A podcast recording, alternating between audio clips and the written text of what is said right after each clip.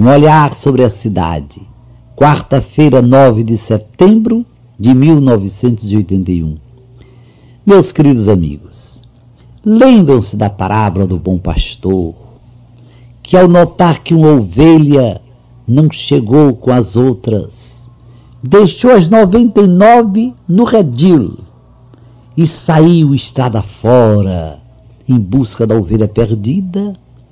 O pastor não mediu sacrifício, não pensou em cansaço, até encontrar a ovelha que se extraviara.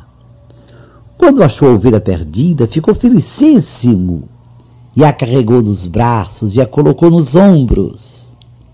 O que Cristo não contou, mas podemos imaginar, foi o que se passou com as 99 ovelhas que ficaram no redil sem o pastor. Uma primeira comentou: Mas esta é demais, é de morte. Nós, as 99, estamos aqui sendo castigadas por sermos fiéis. A endiabrada, a leviana, que se mandou mundo afora, de tal modo abalou o pastor, que ele nos largou aqui e se foi, sem pensar em canseira, e não vai parar enquanto não trouxer de volta coitadinha, a queridinha.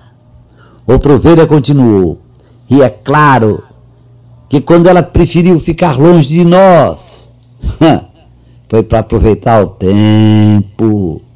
Imagino o que ela não fez de ontem para hoje.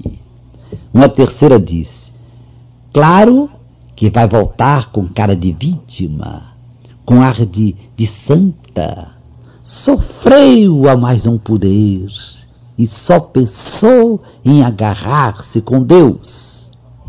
A primeira voltou a falar. Eu é que nunca me enganei com ela.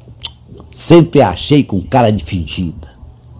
Enquanto conversavam assim, achando até que o pastor merecia é que as noventa e nove fossem embora em busca de quem as valorizasse mais.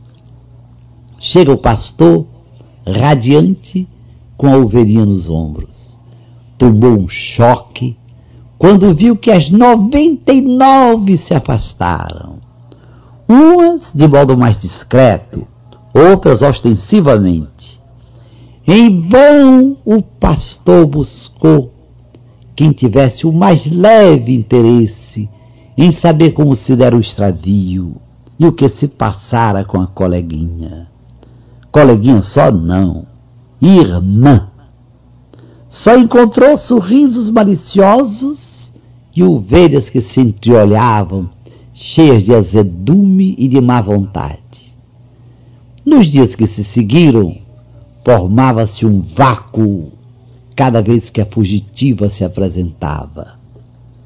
Estarei sendo injusto com as ovelhas? Isto de ciúme, que leva a murmurar, será triste especialidade de criaturas humanas?